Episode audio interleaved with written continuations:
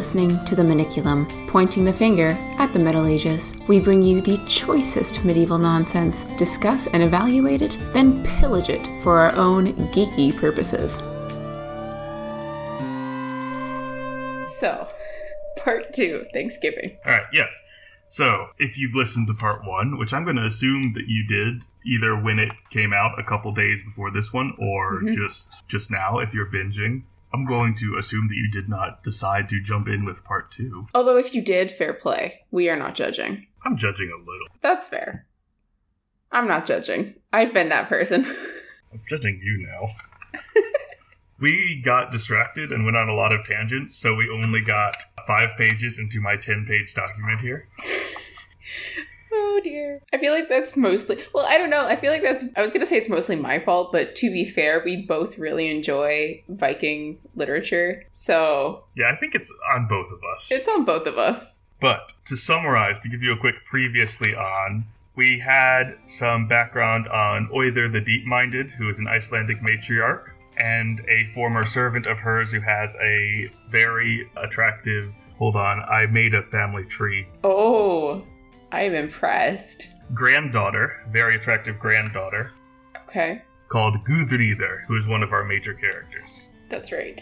And then we also have Eric the Red, because this is the saga of Eric the Red. hmm and he was exiled from Norway or fled Norway because of some killings, and then left Iceland because also some killings. But we got details on those. Yes, that's true. That's true. Because this is, I mean, would this be considered one of the Icelandic sagas then? It's usually put in that category because there are only two sagas about Greenlanders this one and the saga of the Greenlanders, Makes sense. both of which are just about expeditions to Vinland. Right. Right. Well, I just mean like as opposed to some some of the other Scandinavian sagas that we might find. These are more Yeah. specifically the Icelanders. Yes, these are the sagas of the Icelanders. Gotcha. Also, there is no surviving Greenland literature because the settlement at Greenland failed when the medieval warm period ended. Fair enough. They do have a university there. There is an existing university in Greenland. I mean, fact. it's inhabited again now. Well, yeah, I'm just saying. I did not I did not know there was an actual university there, but there is. Basically, what happened is the continent lost touch with Greenland at some point in the late Middle Ages.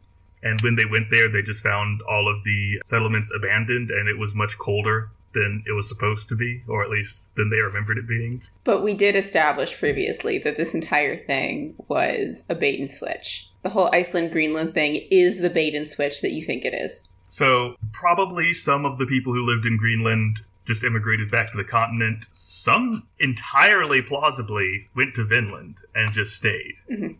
Because why wouldn't you? Yeah, that's a nice part of Canada. I'll take your word for it. Well, I mean, I'm basing this off of Heidi, or not Heidi, um, Anne of Green Gables, because she she's from that area. She's from that that part of Canada. Yeah, for some reason, I always assume that all of those children's books about unnaturally cheery young girls are British. I know you you have that in your head, but no. And so, like as a as a kid, when I read these books, I think we read them for school. I don't remember, but the one thing I recall, I don't remember anything about these stories except that I really wanted to go to that part of Canada because it seemed really nice. Fair. And yeah, I just wanted to frolic and go see the ocean and the sea. So better than Greenland, apparently. But I digress. Okay, there is a famine in Greenland. There are lots of those because it is very marginally habitable for anyone who's trying to live a European continental lifestyle as opposed to the lifestyle of the indigenous people, which is actually adapted to the climate. hmm They have a visit from a prophetess who has very fancy clothing, and she says the famine will end soon. And she also tells Gudridr, who is there, that she will marry soon, but her first marriage will be short, and then she will marry again, and that will be a better marriage. So this is not the first time, and I don't know why this didn't occur to me in our last episode about this, but there are surprisingly a fair number of prophecies about marriages in the sagas. Like marrying and remarrying is a fairly common theme. Well, I mean, of course. Like, think back when you're a little kid, and you're what is like one of the standard questions you ask for any of those little fortune tellers? Who am I going to marry? When am I going to marry them? That's true. That's true. I'm just noticing that there's a substantial like remarrying trend here. I'm not oh, Well, surprised yes. by the question of marriages. I'm, I'm more surprised by how many times there are prophecies about, well, your third husband is going to be so and so and have these traits. Well, these husbands keep killing each other. That's also true. But yeah, and that pretty much catches us up. I skipped over a bunch that's just about some guy trying to get with Gudridr and her family not being interested. yeah. Yep. So, chapter 5. It's split up into little chapters. They're not of equal length. Just FYI. Eric had a wife who was named Theodhildur and two sons. The one was named Thorstein and the other Leif. These sons of Eric were both promising men. Thorstein was then at home with his father, and there was at that time no man in Greenland who was thought so highly of as he. Leif had sailed to Norway, and was there with King Olaf of Tryggvason. Now, when Leif sailed from Greenland during the summer, he and his men were driven out of their course to the the translation I'm using just says Suðreyjar, but that usually means the Hebrides. Okay. Suðreyjar just means southern islands. That would make sense. They were slow in getting a favorable wind from this place, and they stayed there a long time during the summer, reaching Norway about harvest tide. He joined the bodyguard of King Olafur Tryggvason, and the king formed an excellent opinion of him, and it appeared to him that Leif was a well-bred man. Now, question. Remind me, is this the same family line of people who came from the not so good well bred or the not so well bred history? Or have we jumped families now? Oh, let me pull up my family tree. Yeah. I'll put that in the blog so that we have it as well. We do get Eric's and, and thus Leif's family. They're no one significant. And Eric himself is just some guy who keeps killing people. Okay, okay. Because we did have the marriage issue where it's like, well, you're technically a churl or like a not, you're not a well bred individual, therefore, like, I'm not going to let you marry my daughter. That's a different family. Okay, just making sure. Although it should be noted that Oither's family and the family of one of our other major characters, Thorfinn or Karlsefni, both are descended from royalty, and Eric is just, again, some guy. So, in comparison to the other major characters, Leif is not well bred. Yeah, fair enough. But it's all the more impressive that he is, in fact, a major character in this story, given that he is not necessarily a royal character. Yeah. Well, he's very lucky. True. Once upon a time, for the listeners, I just made a face because that's a weird choice of translation. And that's what Zoe is reacting to. Yeah, it, it's a very kind of Victorian or sort of neo Victorian way to translate these stories because there is an element of once upon a time or like um, allo history Mhm. hmm or like a history. Uh, it's like it's this fantasy time that exists but doesn't exist. It's, it's the same thing as like long, long time ago in a galaxy far, far away. It's it's fantasy world essentially. So they're saying it happened in history, but do we have an exact date for you? No, and we're just gonna slide around that. But it's sort of it still is a weird way to to translate it. Yeah, and this is a Victorian translation. But Right. the reason it struck me as weird is because the sentence is Once upon a time, the king entered into conversation with Leif. So it's just picking up the thought that we were halfway through anyway. Oh, all right. I It would have been much more reasonable to just say, one day, uh, and asked him, Dost thou purpose sailing to Greenland in summer? Leif answered, I should wish so to do, if it is your will. The king replied, I think it may well be so. Thou shalt go my errand, and preach Christianity in Greenland. okay, pretty predictable. Yeah, to catch people up, Olafur Tryggvason is a major figure in the Mhm. Scandinavian conversion. And at this point, none of the major characters in this saga, except Gudridr, But we do have the prophetess, who is very explicitly a pagan. Leif said that he was willing to undertake it, but that, for himself, he considered that message a difficult one to proclaim in Greenland. But the king said that he knew no man who is better fitted for the work than he. And thou shalt carry, said he, good luck with thee in it. That can only be, said Leif, if I carry yours with me. Leif set sail as soon as he was ready. He was tossed about a long time out at sea, and lighted upon lands of which before he had no expectation. So a bunch of random little islands that he finds. No. No. Welcome to Newfoundland. Hey! a, a bigger chunk of land. They were fields of wild wheat and the vine tree in full growth. I'm assuming vine tree is just anything that grows berries or grapes. That would make sense. There were also the trees which were called maples, and they gathered of all this certain tokens, some trunks so large that they were used in house building. Which is actually highly impressive given that Iceland does not have trees. There's not a lot of trees in Iceland, and it was pretty well deforested when the original settlers got there. So the fact that they're pointing out these trees might sound weird, but it actually makes a lot of sense. Like that's a noteworthy thing that you've got, you know, big honkin' maples that are that you can build houses out of. Yeah, and of course Greenland is kind of short on trees as Right. well. That's actually some of the evidence we have of continued trips to Vinland, even though the sagas don't really acknowledge it. Is that there were um, what's the word I'm looking for? There were shipwrecked ships that were carrying North American timber. Oh my gosh, that's really cool. Future Mac here. I am misremembering. This is not an archaeological item, but rather an item in the medieval Icelandic annals, which reads as follows. There came also a ship from Greenland, less in size than small Icelandic trading vessels. It came into the outer stream firth. It was without an anchor. There were seventeen men on board, and they had sailed to Markland, but had afterwards been driven hither by storms at sea and this was in 1347, or at least so the entry is dated, which indicates that for apparently a few hundred years after the events of this saga, there were people in Greenland who were still aware of the existence of North America and who went there presumably for timber. Yeah, so because obviously, if you're living in Greenland where there is no trees and no food, and Vinland is right over there and there's lots of trees and food, Mhm. even if you're for some reason determined to stay in Greenland, probably because the natives don't want you moving in, you're gonna go get some trees and food. Yeah, yeah, absolutely. Leif came upon men who had been shipwrecked and took them home with him and gave them sustenance during the winter, which is an interesting addition because it suggests that Leif isn't the first one to land in Vinland, he's just the first one to make it back. That's interesting. Yeah. Like, probably people have been blown off course and ended up there before, but they haven't found their way back. Leif is just the first one to manage to get back to Europe. Fair enough. Thus did he show his great munificence and his graciousness when he brought Christianity to the land and saved the shipwrecked crew.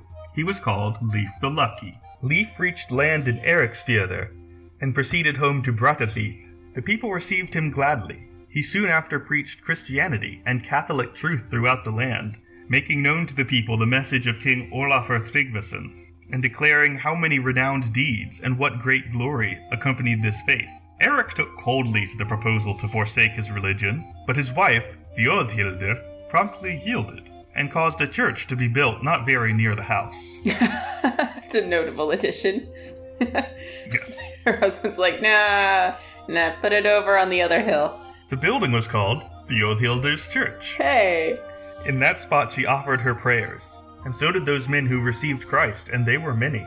After she accepted the faith, Theodhildur would have no intercourse with Eric, and this was a great trial to his temper.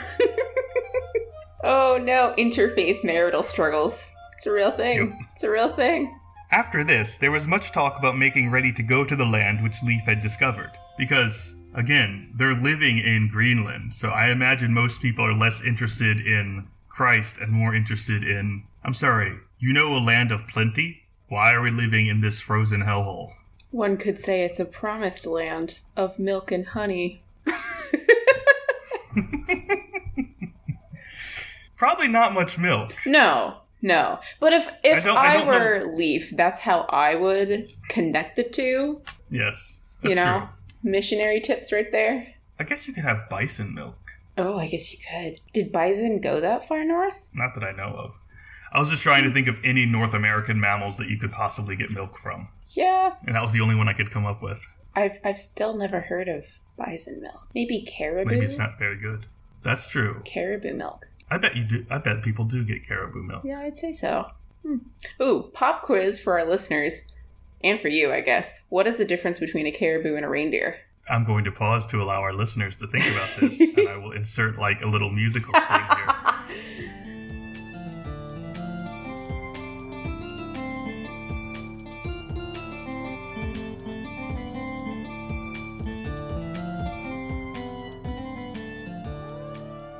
But I'm pretty sure that there is no difference, and that the reindeer is just like the ones that are domesticated by the Sami, but they're the same species.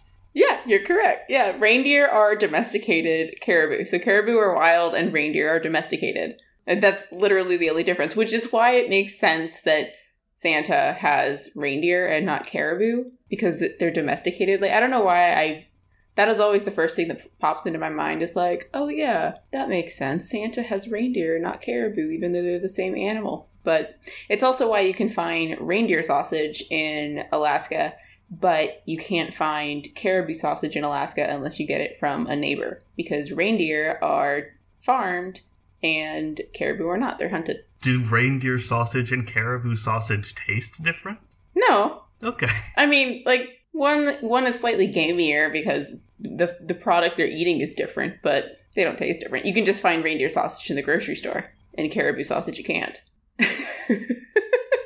This is what I'm sure will be a recurring segment of bizarre things that Zoe has eaten while living in Alaska. I'm sure, among other places. I mean, it's better than some of the stuff you get in Scandinavia. That's true. Like fermented shark fin. That's exactly what I was thinking of, yeah. Ooh, I wouldn't do that. I would not do that. Anyway, they want to go back to Vinland. Thorstein, Eric's son, was the chief mover in this, a worthy man, wise and much liked. Eric was also asked to go, and they believed that his luck and foresight would be of the highest use. He was for a long time against it, but did not say nay when his friends exhorted him to go. They made ready the ship which Thorbjorn had brought there, and there were twenty men who undertook to start in her. They had little property, but chiefly weapons and food. On the morning when Eric left home, he took a little box, which had in it gold and silver. He hid the money, and then went forth on his journey. Okay, that's interesting. Yeah, it is, isn't That it? is not the first instance of an Icelandic saga where we have buried treasure. No, they do that a lot. It's because they don't have banks. I mean, I guess, but I still. I mean, what other cultures deliberately bury money like that? Like this, that, this is not like a really. Pirates. Well, see, that's what I'm thinking. It's like, okay, so pirates do it, and Vikings do it, which I guess you could say is like a type of pirate, which is reasonable. Yeah, I was gonna say I would say they're a type Like, of pirate. yes, obviously. But I'm trying to think of like, okay, so there's not really an Irish tradition of this. There's not really an English tradition. Like, I can't. I'm not that familiar with French and German tradition, but they they're not going around burying treasure. Well, a lot of the treasure that they dig up in Iceland is just burial goods. Right, right. But from Which from a other places did do. Right. And that's to be expected. But we're having explicit, repeated mentions of people deliberately going away and burying treasure to hide it. Yeah, it's usually surly old men Yeah, too. that's true. I think it's just the uh, medieval equivalent of like grumpy misers who hide all their cash in the mattress. Fair enough. I just wouldn't expect it from Leif the Lucky because the other analog I'm thinking of is um, Egil, right? Skallagrim's son. yeah, And the reason he does that is he's just a surly, surly old guy. But I wouldn't really expect that from Leif. you would be correct in not to expect it from Leif because it's something Eric did. Oh, then that makes a, a lot more sense. Okay. Clearly, I'm following the genealogies and names here. Yes. Yeah, it's like the Silmarillion all over again. You know, I bet there's some inspiration there. Hmm, probably. He had proceeded, however, but a little way when he fell from his horse and broke his ribs and injured his shoulder. At this accident, he sent word to his wife that she should take away the money that he had hidden, declaring his misfortune to be a penalty paid on account of having hid the money. Oh, well, that solves that problem. That makes a lot of sense. Yeah. Afterwards, they sailed away out of Eric's Fjordur with gladness, as their plan seemed to promise success. It doesn't say clearly, but I'm pretty sure Eric did not accompany them. I think he stayed home because he now has broken ribs. That also makes a lot of sense. They were driven about for a long time on the open sea, and came not into the track which they desired, which I assume was the long, straight track that leads to Valinor. I'm liking the references here. they came in sight of Iceland, and also met with birds from the coast of Ireland. I like that phrasing. Met with birds. That's a that's a great phrase. It's like, oh, hello there. How are you? They sat down and had a conference with some birds. Yes. See, what kind of what kind of birds would they be? Do you think? I don't know, what's on the coast of Ireland? Well, puffins. Puffins are migratory birds. So I would expect they might see some puffins depending on the season. And then what was once referred to as penguins, and they weren't actually penguins. Let me find the name of the actual bird. Uh, but they're now extinct. Let's see. Auks. Well, I would expect them to see some like Seahawks. No, not hawks. Auks. A Yeah, auks, A U K. Yes, yes, yes. That's exactly the bird. Because those like those things are big, Yes. and so I would, ex- I guess, I would expect to see like giant auks, the great auk, You, they might. which went extinct literally due to hunting, which is what annoys me. Like they knew where the last one was, and they still killed it, and it just makes me. That's oh, it makes me really mad. But yeah, Incidentally, just throwing this out there, the fact that these great auks that used to be called penguins, this is why penguin is a Welsh word, even though there are no penguins in Wales. I did not know that. That is so cool. I'm pretty sure. That totally makes sense. Yeah, uh, apparently Welsh has the phrase, I can't pronounce it, but it's, I assume it sounds kind of like penguin, which means white head. Huh. And that makes sense. If you're around a computer, look up the Great Auk, at UK because they are big birds. They're kind of, they're not as big as dodos were, but they're big birds that lived off the coast. They sort of look like a cross between a puffin and a, peng- a penguin. But yeah, so I would I would expect them to see some auks. Canon. Yes. I see I always wonder about that because in the beautiful Old English poem The Seafarer, it talks about the different types of waterfowl that they they're seeing. And so I always wonder because they mentioned the eagle and stuff, but I always wonder if there were just these giant birds that were called penguins flying around. Did they fly? I thought they were flightless. They might be flightless cuz the the smaller ones can fly. I assume great auks can swim. They can definitely swim. Let me see. Oh, nope, they are flightless. You are correct. So they were flightless, but they would have been around. And it does say they would go as far as Greenland and Newfoundland. There you go. Yeah. Anyway, there's some there's some imagery for you to speckle into the story as you imagine it. Oh, I see. Yeah, they must have been able to swim because, according to the diagram of their approximate range, it covers most of the North Atlantic. Yeah, yeah, So yeah, maybe they ran into some large swimming auks. yeah. There we go. Then was their ship tossed to and fro on the sea. They returned about harvest tide, worn out by toil and much exhausted, and reached Eriksfjörður at the beginning of winter. Then spake Eric, You were in better spirits in the summer, when you went forth out of the firth, than you are in now, and yet for all that there is much to be thankful for. Thorstein replied, It is a chieftain's duty, now to look after some arrangement for these men who are without shelter, and to find them food. Eric answered, That is an ever true saying. You know not until you have got your answer. I will now take thy counsel about this. There you go. All those who had no other abodes were to go with the Father and the Son. Then came they to land and went forth home. Now, the um, subtext of this whole conversation is Thorsten just tried to go to North America, somehow ended up in Ireland, and then came home as a failure. And Eric's just like, You were happier when you left. I was gonna ask You about look that. sad now. I was gonna ask about that because I thought I, w- I was sitting there thinking like, weren't they going to Vinland? Weren't they trying to get to Newfoundland? And all of a sudden they're they're looking at these birds off the coast of Ireland. Yeah, How do you mess up that many thousands of miles?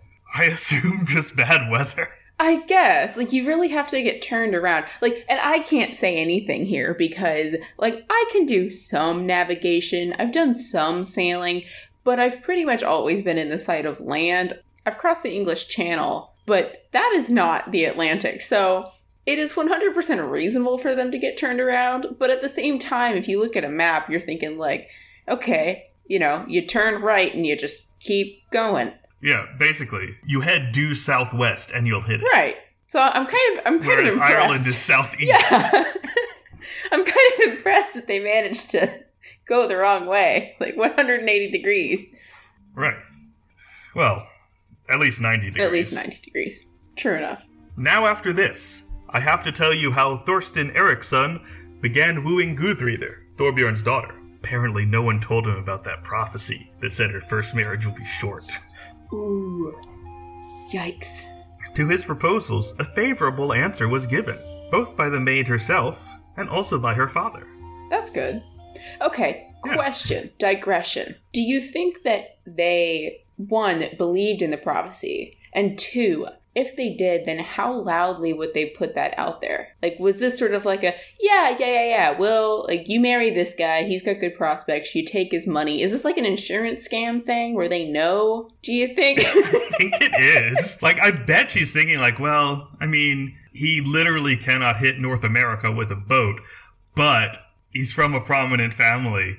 So he seems like a good short first marriage. yeah. You know, like, how, how pl- well planned was this? Because you do have the prophecy. So you can kind of stake your bets.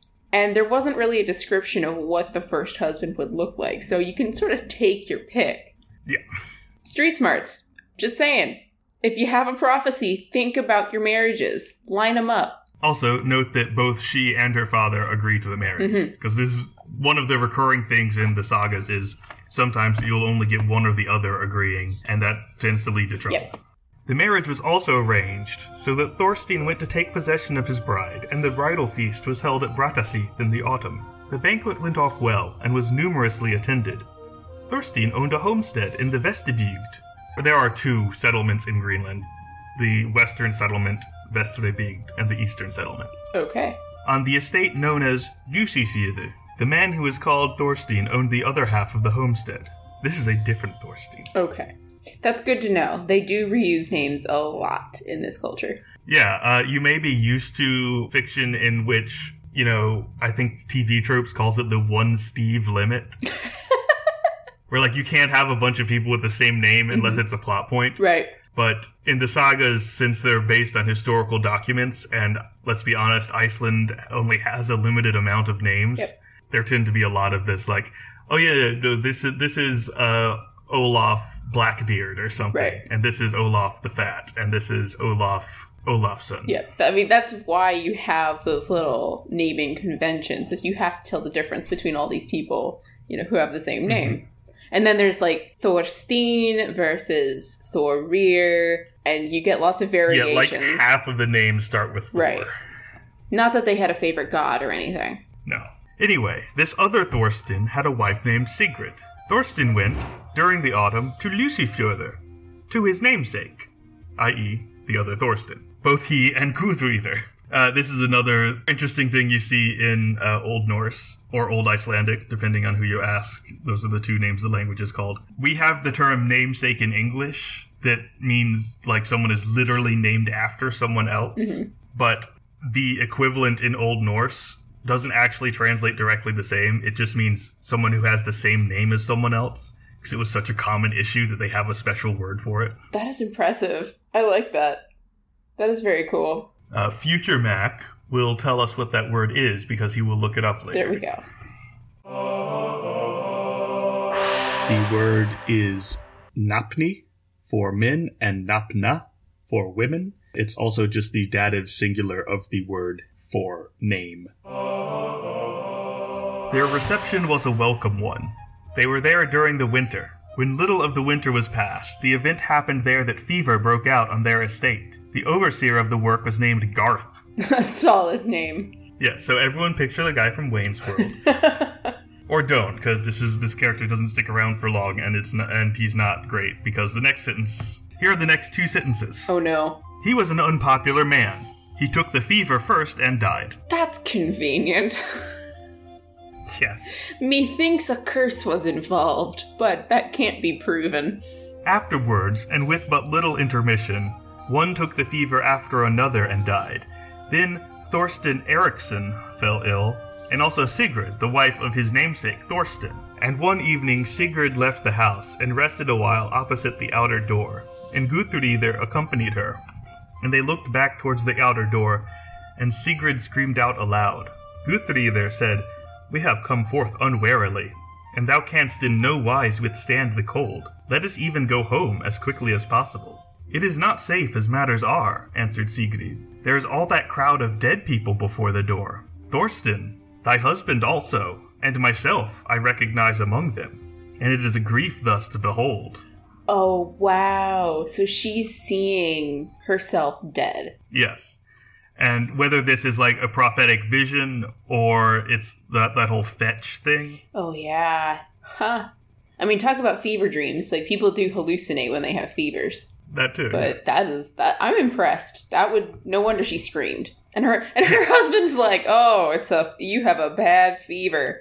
Let's go back inside. That's why you're screaming." no, no, no. Sigrid is the one out there with her. It- This is just two women. Oh, okay. I'm N- Neither of them are here with their husbands. I'm following now.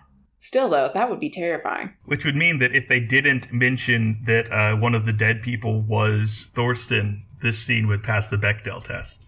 Oh yeah, you're right. Oh, that's sad. So close. Because they both have names and they're talking to each other. That's true. And there are no men in the scene. That's true. So close yet so far. And when this passed away, she said, Let us now go, Gudridr. I see the crowd no longer. Thorsten Eriksson had also disappeared from her sight. He had seemed to have a whip in his hand, and to wish to smite the ghostly troop. So apparently she's not the only one seeing these. Because Thorsten Eriksson is like, they're dead people. I'm gonna whip them. I'm Gonna get them out of here. Incidentally, according to the sagas in general, this is not the correct way to deal with uh, dead people. that's that's true. And I forget if it's Laxdæla Saga or Eyrbyggja Saga, one of those district sagas. They get rid of a group of ghosts haunting an estate by threatening to sue them for trespassing. That is one of my And it favorites. That's one of my favorites. Was that the one where they have to get a priest to get them out of there? I think that's a different. I think it's a different one because there's another one. There's one where they sue them, and then there's one where a bunch of guys are killed at sea, like they drown or whatever, and their revenants show up. The Draugrs show up, and they sit at the fireside, and they take up so much room that the people are like, "Okay, great, you've told us that you're dead. Please leave," and they won't leave, and so then they have to get a priest, and all the priest does is come in. He says a prayer, and he's like, "Hey guys, you know, thanks for letting us know that you're dead. Can you go now by the grace of God? And they do.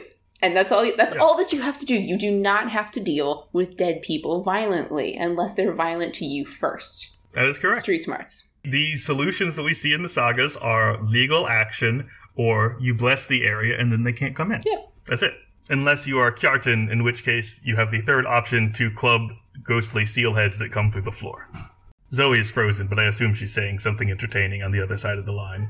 The last thing I heard was about Kjartan and clubbing. Yes, I don't remember which one this is either. Again, it's one of the district sagas, but there's a guy named Kjartan who uh, deals with a ghostly seal that starts coming up through the floor by just hitting it until it goes away. So apparently, sometimes violence works. A ghostly seal. I re- like. Is this one that he hunted and it like it just came back with a vengeance, or did it As just far show as up? I remember, there's no explanation. That's why I love these sagas so much. Because it's like, oh, by the way, there's a there's a seal revenant that just pops up. Okay, regardless, this guy goes out with a switch. Afterwards, they went in, and before morning came, she, Sigrid, was dead, and a coffin was prepared for the body. Now, the same day, the men purposed to go out fishing. Presumably, this is not like, bro, let's go fishing now that your wife is dead and can't nag us about it. I assume since this is Greenland, they're legitimately out of food and they need They need fish. fish. Plus, it, you know, it's probably cathartic. I mean, there are many words I would use to describe fishing. I don't think cathartic would be one of them. That's fair. To be fair, I've personally never gone fishing myself. Okay, that's not true. I've gone Really? I've gone fishing. I've gone dip netting, which is different. But it's a native way of catching salmon, Mhm. which is restricted to Alaskan residents. And you go out with these giant giant nets and you basically stick them in the water. And it's the laziest way of catching fish because they just swim Mhm. into the net and you pick it up and you're like, "Great, 25 salmon. Perfect." and you're fine. like, there you go. But I don't know. People tell me it's nice to go out fishing. Just you Could on the water. I don't know. Anyway, they purposed to go out fishing, and Thorsten led them to the landing places, and in the early morning he went to see what they had caught. Then Thorsten Eriksson sent word to his namesake to come to him, saying that matters at home were hardly quiet, that the housewife was endeavoring to rise to her feet and to get under the clothes beside him. Ooh, not good. Yes, so he basically says, Hey, Thorsten, bad news. Your wife is trying to get into my bed, which is worse news because she's dead. Ooh. She is cuckolding you from the grave. That's brutal. That's real bad. And when he was come in, she had risen upon the edge of the bed. Then took he her by the hands. This is her husband now. Right. took he her by the hands, and laid a poleaxe upon her breast. That's amazing. I mean, way to do it. yeah. like, hey, honey, just come here a minute and. Ooh, nicely done there. Thorsten Eriksson died near nightfall. I mean, I guess that's what you get. Yeah. I mean, I guess if it's a contagious fever and a corpse keeps crawling into your bed, you're gonna catch it. It's a zombie plague. And at least we no longer have to try and sort out which Thorsten is which. That's true. There's only one left. Oh, and the prophecy is fulfilled. Gudridr's first marriage was short. Yeah. yeah, it was. Thorsten the Franklin, the other Thorsten, begged Gudridr to lie down and sleep, saying that he would watch over the body during the night. So she did. And when a little of the night was past, Thorsten Eriksson sat up and spake.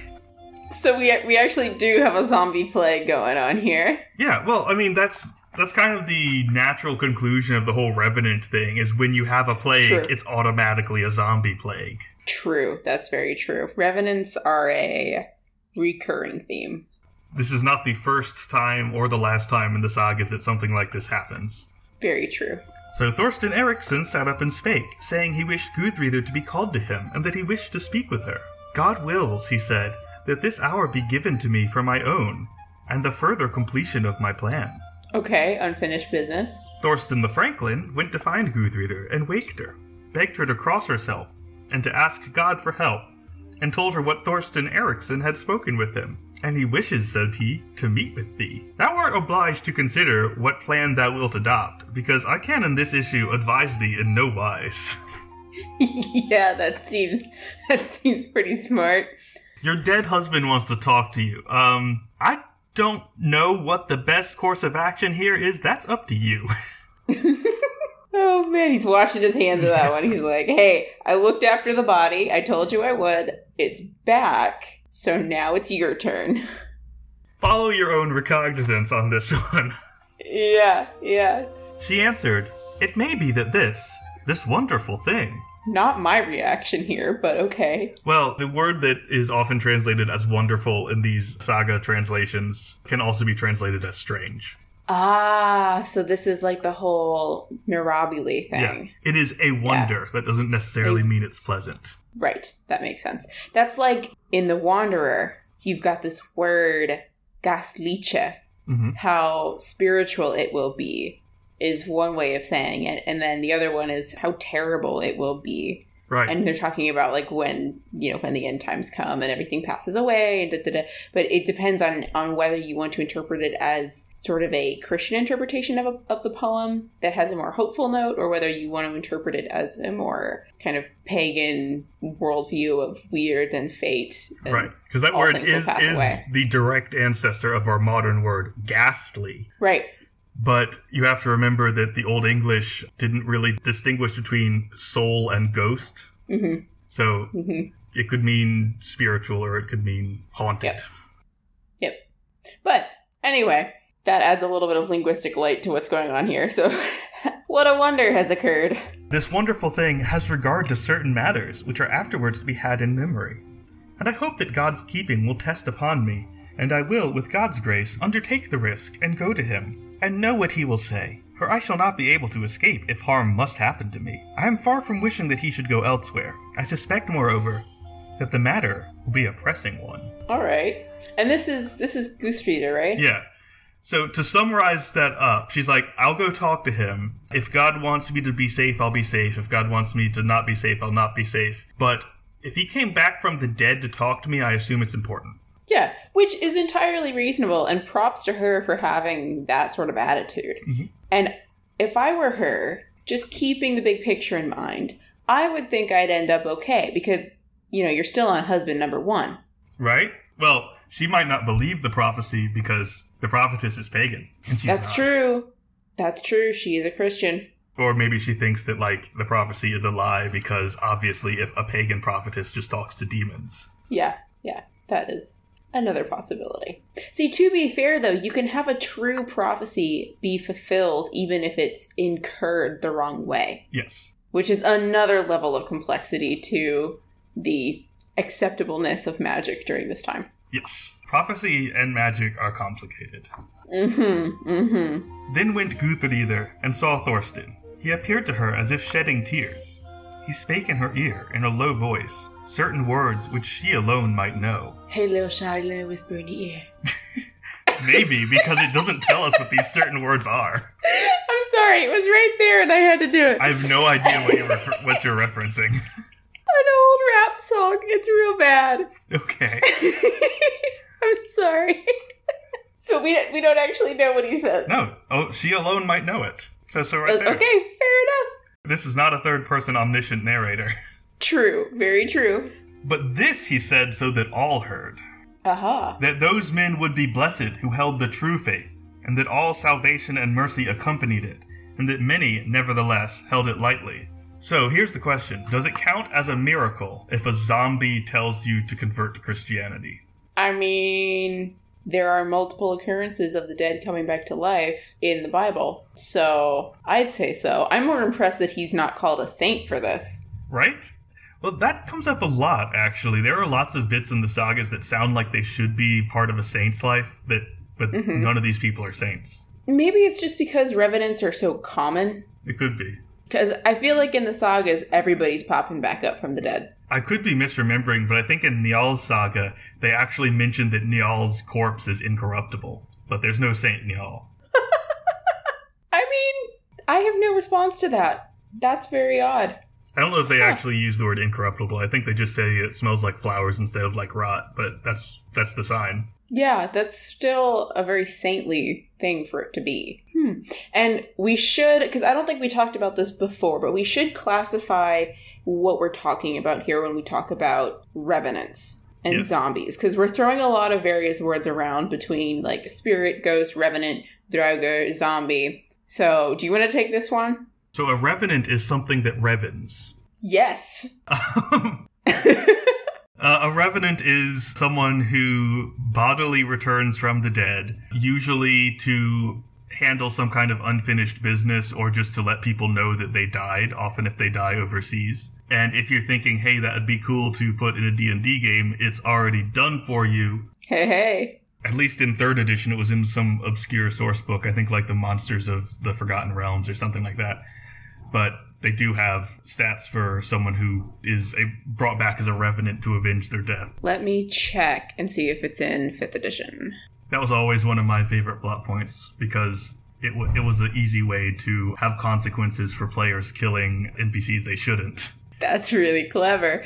Okay, so a Revenant is also in 5th edition. It's got a 13 AC and 136 hit points. That's pretty good. So it's yeah, it's a pretty decent decent creature. And then let's see if we have Okay, so Draugr is not in here. That's weird. Draugur's in Pathfinder. But then again, Yeah. Pathfinder is objectively better. I cannot say because I basically homebrew everything at this point, and I I was only introduced to D and D with fifth edition. Yeah. Okay, how else would you spell Draugr? Uh, D R A U G E G R, isn't it? Draugr, just G R. Yeah, yeah. I guess it's not in here, or I'm spelling it wrong. Yeah, Okay. but Draugr are uh, basically seafaring undead. I think is the, Yeah. the best way to boil that down. And obviously, there's a lot of overlap because the uh, Icelanders didn't make the same fine distinctions that we would. Right, right. So the difference between a ghost revenant and Draugr is kind of fuzzy. Right, and there are other like edge cases that aren't really any of those or are a separate thing entirely, Right. like fetches. Yeah, yeah. And then there's also there's Huldra, which are sort of elven creatures that have hollow backs, like like a tree trunk that's been Mhm. hollowed out, but they're very beautiful on the front and they have tails.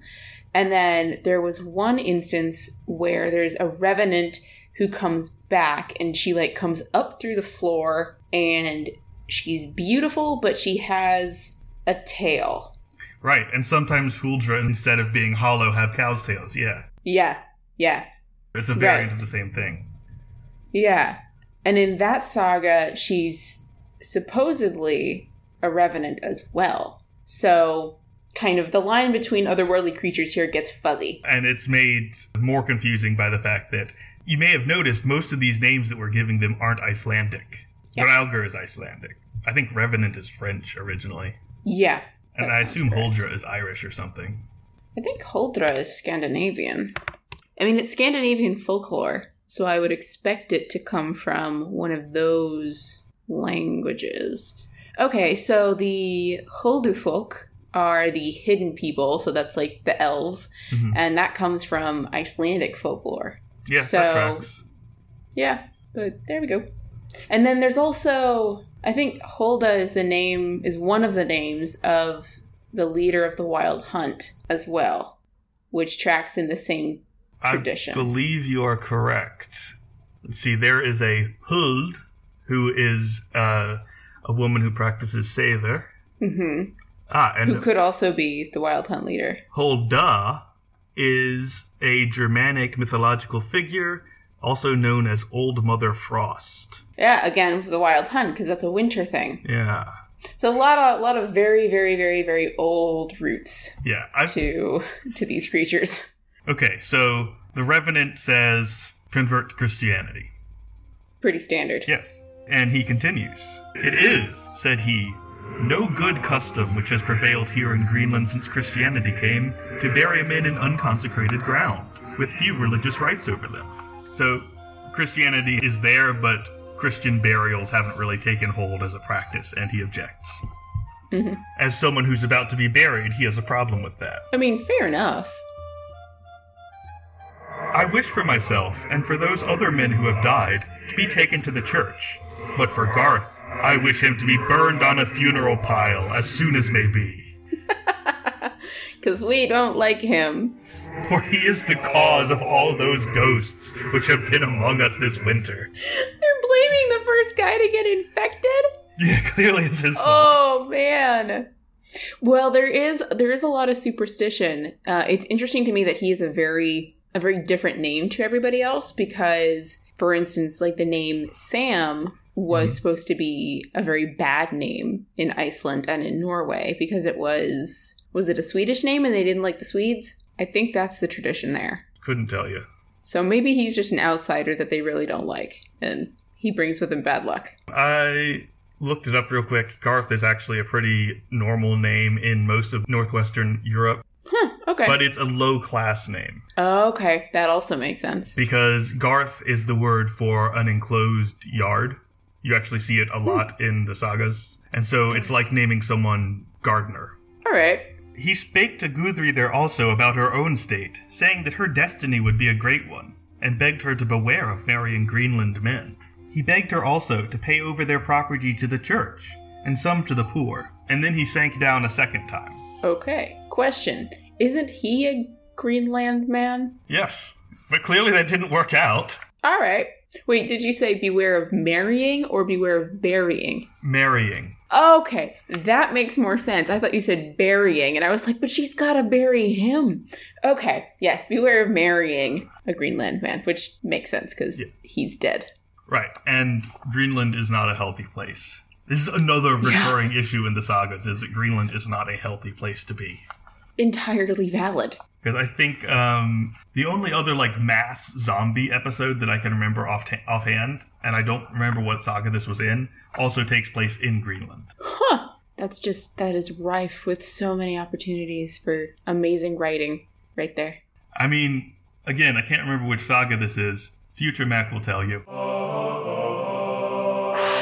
Flóamanna Saga is the one that Past Mac is trying to remember. But Saga Thing did a few episodes on it, and one of their complaints was that there's a lot of good material there, but it wasn't well written. Oh, that's sad. So, like, if you're listening to this and you're a writer, rewrite that saga that Future Mac just dropped the name of, There we go. and maybe you'll be successful. Yeah, go for it.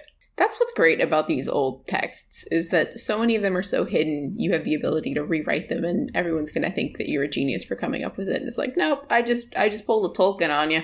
Yeah, I mean, give credit, don't plagiarize. Oh yeah, one hundred percent. But take an inspired version of the text is what I mean. Yeah, you can just say, oh, this was inspired by blah blah blah saga, and Right.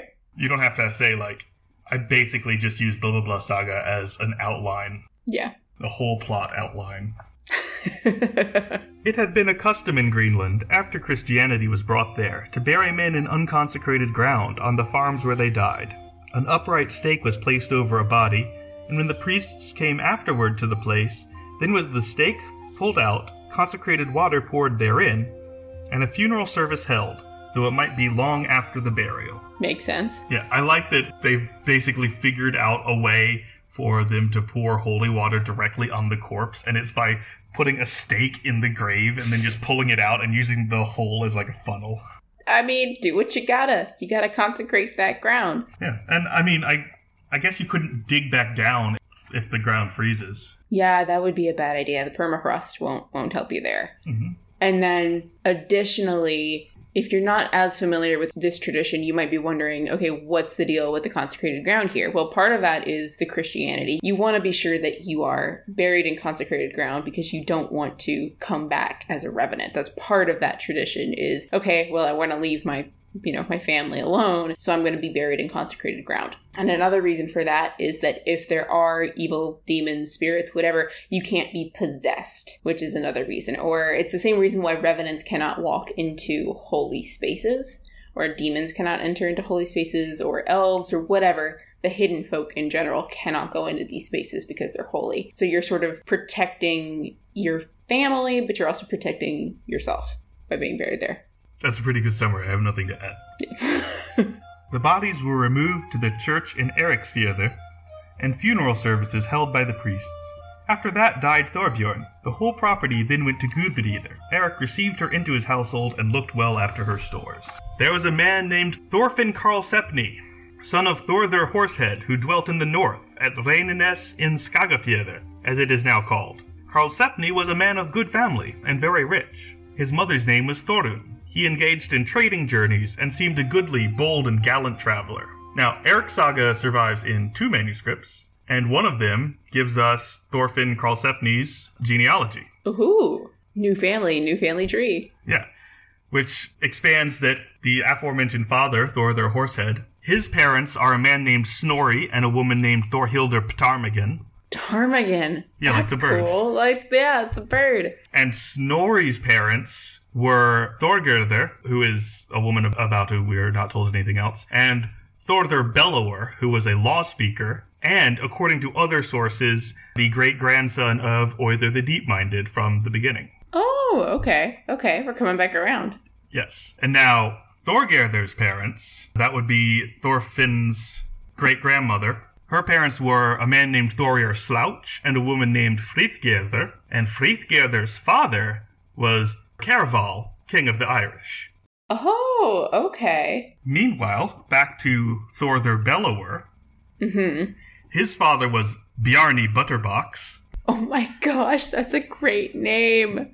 I know. Bjarni Butterbox. whose father was Hroalder Backbone, whose father was Auslauker, whose father was Bjorn Ironside, king of Sweden, whose father was Ragnar friggin' Lothbrok. Oh my gosh! Wow. So this guy's got some. He's got some. That's that's a hell of an ancestry right there. He's hot. Shit. And as as has been pointed out in virtually every edition and also in Saga thing, Karlsefni is not a surname, of course, it is a nickname, but it's difficult to translate, so it's usually left untranslated. The sense is the makings of a man. Yeah. Well, no kidding. Yes. Dang. Like, okay. To be fair, what else would you name your son at that point? That's not going to be a, a nickname that he was given at birth. It's just one he picks up, and people are like, man, that guy has all the qualities it takes to be a man's man, is basically what it means. Wow. Well, he's he's earned it, I guess. Good on him. anyway, so as I said, he engaged in trading journeys and seemed a goodly, bold, and gallant traveler. One summer, Karlsefni prepared his ship, intending to go to Greenland. Snorri Thorbrandsson from Alptafjörður resolved to travel with him, and there were 30 men in the company. There was a man named Bjarni Grimolfsson, a man of Breiðafjörður, another called Thorhall, son of Gamli, a man from the east of Iceland. They prepared their ship the very same summer as Karlsefni, with intent also to go to Greenland. They had in the ship 40 men. The two ships launched out into the open sea as soon as they were ready.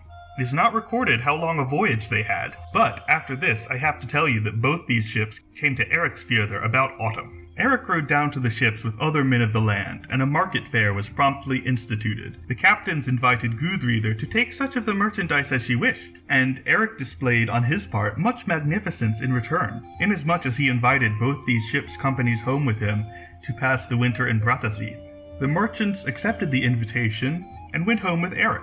Afterwards, their merchandise was removed to Brattahlid, where a good and large outbuilding was not lacking in which to store the goods. The merchants Okay.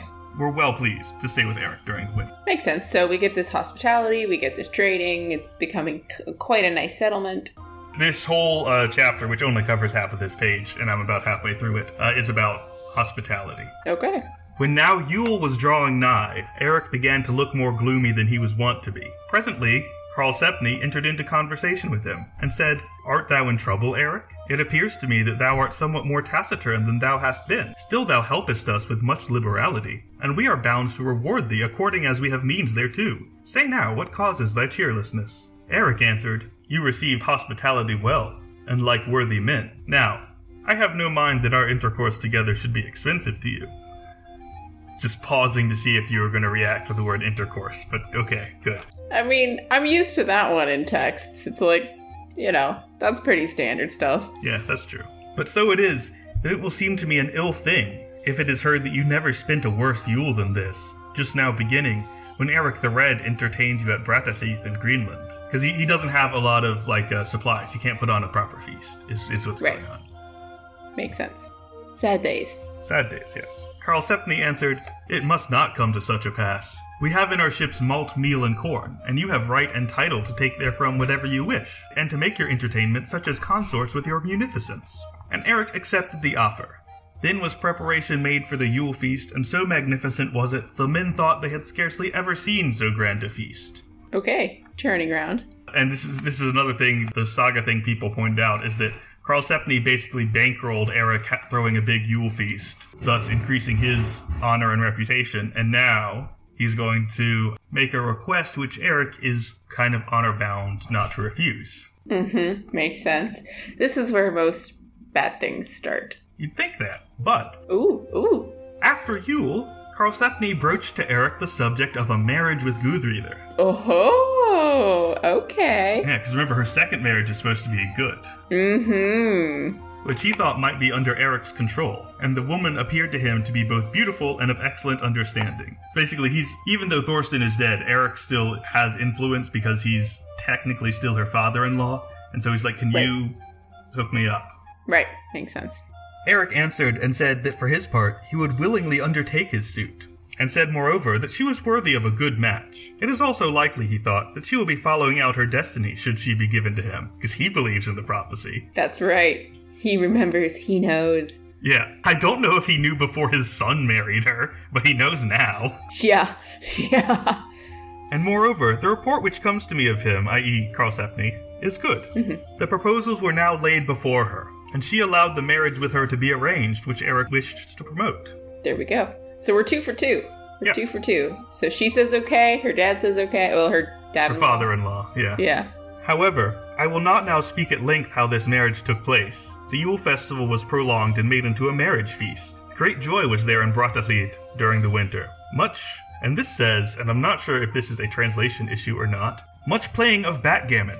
Okay. There is Viking chess. There is a version of Viking chess. Hang on. Hang on. Hnefatafl. Yes. But backgammon? I thought that was an Arabic thing. I don't know. Hang on. Okay, it started in Mesopotamia. So it's yeah, it started in the Middle East. It it would not be surprising to me that they had it by then because the Vikings did I should make a caveat here. I keep saying Vikings, which is an anachronistic term in a lot of ways because you go a Viking. Right, Viking is a profession. Yeah, but it is the most usual term even in academia. Like I I still read the word Vikings as a people group in academia. So that's what I'll keep using even though it's slightly anachronistic. But anyway, they went down and were guards to the Byzantine kings, their Byzantine emperors. So they would definitely have brought backgammon with them. So I wouldn't be surprised if it was backgammon or a form of chess or whether it was, as you said, one of their own games. Yeah, and apparently in France, there's writings about backgammon during the 11th century, which is about this time. So it's reached Western Europe. Yeah. And I wouldn't be surprised if, again, the Vikings, or whatever we want to call them, already had it by the time people in France were writing about it. hmm Side note although the class on sagas that I take with Dr. Hughes is just called Old Norse, because it's Mhm. mostly about uh, learning the language, Right. the one he does for undergrads, which is the class in which we met, was Yes. called Viking Literature. Yeah, that's true. That's true. And even though he knows just as well as anyone else that Viking is a profession, not a nationality. It's still used in academia. Yeah. And my favorite thing about the way he presented that class was that in the Purdue English department, they make little flyers for the undergraduate classes and post them around the main English building to try and Mhm. entice people to take them. And the Viking literature one listed one of the benefits of taking it as, quote, Viking awareness.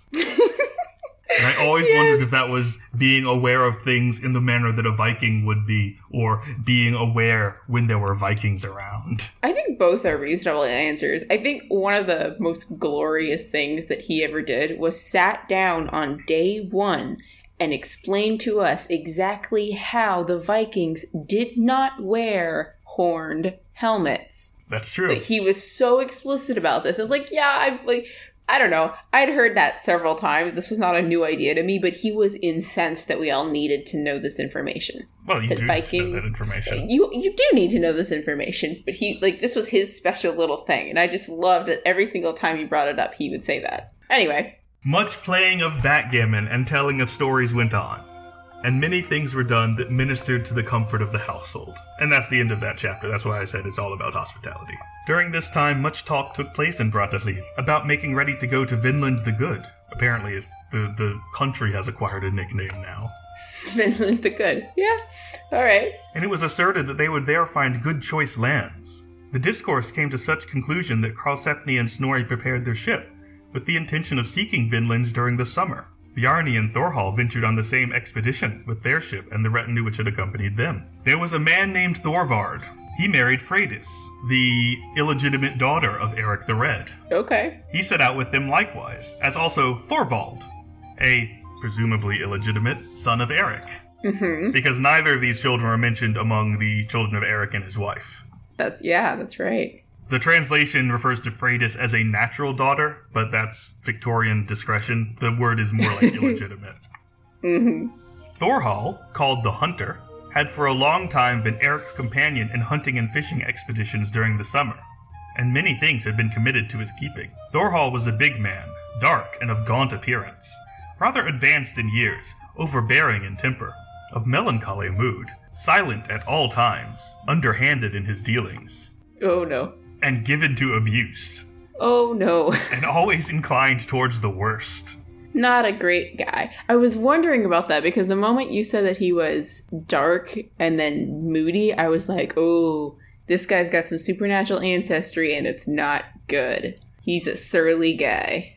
It may be supernatural ancestry. It may also be that he's getting a bad rap because of this next sentence. Oh boy, here we go.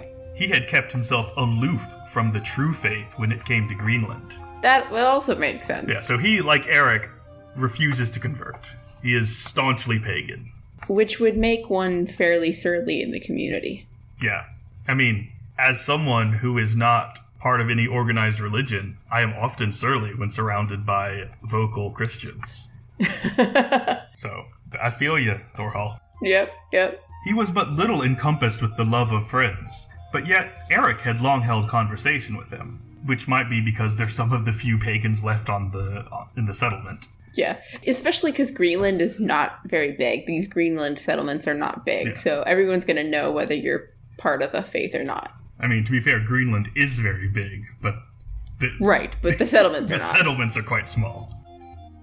He went in the ship with Thorvald and his men because he was widely acquainted with the unpeopled districts. I, I just assume is a way of saying wilderness. the frontier. They had the ship which Thorbjorn had brought to Greenland, and they ventured on the expedition with Karlsefni and the others. And most of them in this ship were Greenlanders. There were 160 men in these ships. They sailed away from land, then to the western settlement and to Bjarniar, which Bear Island. Makes sense. Yep. Thence they sailed away from Bear Island with northerly winds. They were out at sea two half days. or as one might say, a day. I was gonna ask. Two half days. Hmm. I wonder if that's a specific unit of sailing measurement or something. It could be. Yeah. Okay. They were out for a day. Then they came to land and rowed along it in boats and explored it and found there flat stones, so many and so great that two men might well lie on them stretched on their backs with heel to heel. Polar foxes were there in abundance. This land they gave name to and called it Helluland. Hellu means flat stone. Yeah, I wouldn't have guessed. And people have identified this place at Baffin Island. Oh, okay. Then they sailed with northerly winds two half days, and there was then land before them, and on it a great forest, and many wild beasts. An island lay in the southeast off the land, and they found bears thereupon, and called the island Bjarne, which means Bear Island. Hey! So I want to notice that they went from Bjarneyar, which is just Bear Islands, plural, right. and like the second island they encountered, they're like, there are also bears there. Let's call that Bear Islands too. That won't confuse anybody. But the mainland, where the forest was, they called Markland. Forest. Okay. Forest land. Forestland. This has also been identified. Markland is Labrador. Okay. Probably. This is where the evidence suggests that they kept going to get timber. Makes sense. Then, when two half days were passed, they saw land and sailed under it. There was a cape to which they came. They cruised along the land, leaving it on the starboard side. There was a harborless coastland and long sandy strands. They went to the land in boats and found the keel of a ship, indicating again they are not the first people from Europe to land here. Leif was just the first person to come back. Right. Apparently, uh, it was not unheard of that people would be blown off course and land in North America, but they would wreck their ship in the process, so they couldn't go back. No one ever went back or came back. Yeah. Or maybe they just like thought, "Hey, this is much nicer." I was gonna say, if you have, you know, you can set up your own little kingdom over there, then why go back? Well, this settlement also fails, and we're gonna find out why you go back. Ooh, yeah. Anyway, they found the keel of a ship there, and thus called the place Kjalarnes, which means uh, Kjal keel, and Ness is just headland. Headland, yeah. Yeah, as in uh, Hilton Head. Okay, yeah. Yeah. They gave also name to the strands, calling them Further Furtherstrandir, because it was tedious to sail by them. The further one. It's so long, it goes so far. I, I don't know where Kjalarnes or Furtherstrandir actually are. There have been theories that have since been discarded that Kjalarnes was Cape Cod because they're like it looks kind of like a keel. Maybe that's the actual reason for the name. I was gonna ask. I was I was gonna say like the further the further strand sort of feels like Yeah, but we, we have no archaeological evidence that the Vikings ever got as far south as Massachusetts. Yeah. Seems like they wouldn't. I don't know if they would go that far, but Then the coast became indented with creeks, and they directed their ships along the creeks. Now, before this, when Leif was with King Olafur Tryggvason, and the king had requested him to preach Christianity in Greenland, he gave him two Scottish people, the man called Haki and the woman called Hekja. okay. Are these presumably slaves? I guess? Okay. The king requested Leif to have recourse to these people if he should ever want fleetness, because they were swifter than wild beasts. All right. Eric and Leif had got these people to go with Karlsefni. Now, when they had sailed by Furtherstrandir, they put the Scottish people on land and requested them to run into the southern regions, seek for choice land, and come back after three half days were passed. Yeah, I would. I would bet that these are slaves. Yeah, go scout for us. Come back Yeah. in a day and a half. They were dressed in such wise that they had on the garment which they called biafal. I don't know how to pronounce that. It's B I A F A L. Hmm, beautiful. Do we know what that is? It was made with a hood at the top, open at the sides, without sleeves, and was fastened between the legs. It's a very strange image. Yeah, that's interesting. It sounds like they're wearing a poncho that's like buttoned at the crotch and has a hood on top. Yeah, beautiful. Huh. All right. A button and a loop held together there, and elsewhere they were without clothing. That seems highly uncomfortable, but okay. Right? I would not wear this. This sounds like a terrible Mm-mm. garment. Yeah, no. Then did they cast anchors from the ship and lay there to wait for them. And when three days were expired, the Scottish people leapt from the land, and one of them had in his hand a bunch of grapes, and the other an ear of wild wheat. Oh. They said to Karlsefni that they considered they had found good and choice land. Then they received them into their ship and proceeded on their journey to where the shore was cut into by a firth, They directed the ships within the Firth. There was an island lying out in front of the Firth.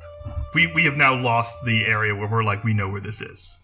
Right. Probably somewhere in Newfoundland is the best we can get. Are they? They're still going up the river, or are they going back along the headland?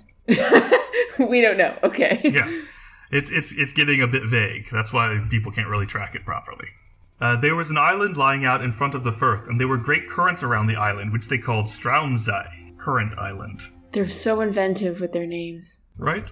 But this is another place that people have tried to find. They're like, okay, we need to find like a firth with an island in it that has currents around it, and there are a lot of possibilities, and no one's settled on which it is. Well, to be fair, I mean, hasn't the coastline changed quite a bit since then? Yeah, this was a thousand years ago. Yeah. All right.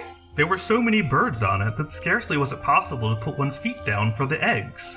They continued their course up the firth, which they called Straumsfjörður, and carried their cargo ashore from the ships, and there they prepared to stay. They had with them cattle of all kinds, which sounds like not a fun thing to have in a Viking ship I was gonna say, on a transatlantic journey.